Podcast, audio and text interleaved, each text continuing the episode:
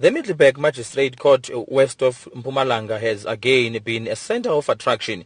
The case of Willem Oosthuizen and Theo Martin Jackson facing a charge of assaulting Victor Tabile Mlotshwa and forced him into a coffin alive sparked an outcry in all spheres about the escalation of racism in the country.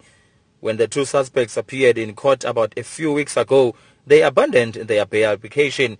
In court, investigating officer Dimakatso Bahule was the first to be cross-examined. She, however, opposed the bail application after threats of violence by the Middleburg community if the two were granted bail.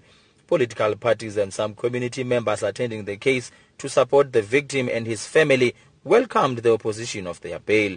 Presiding over the court proceedings is Magistrate Jongilizwe Dumehleli. Due to the fact that uh, these two, uh, I mean, these bail applications fall under different schedules, means it means that for accused number one, the state would have to proceed and lead evidence, whereas under accused number two, the defense has an onus. So it's clear that uh, the state will have to start.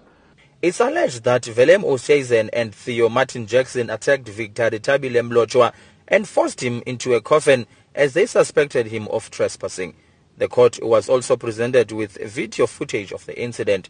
Dimakatso Bahule, an investigating officer on the case, testified against the accused being granted bail, citing their safety could be compromised.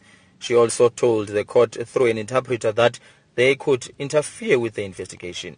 The court heard that the accused received some threats and offered a sum of 10,000 rand to withdraw the case. The defense is said to continue cross-examining the investigating officer, Dimakatso Bahule. I'm Abongile Dumako in Middleburg, Mpumalanga.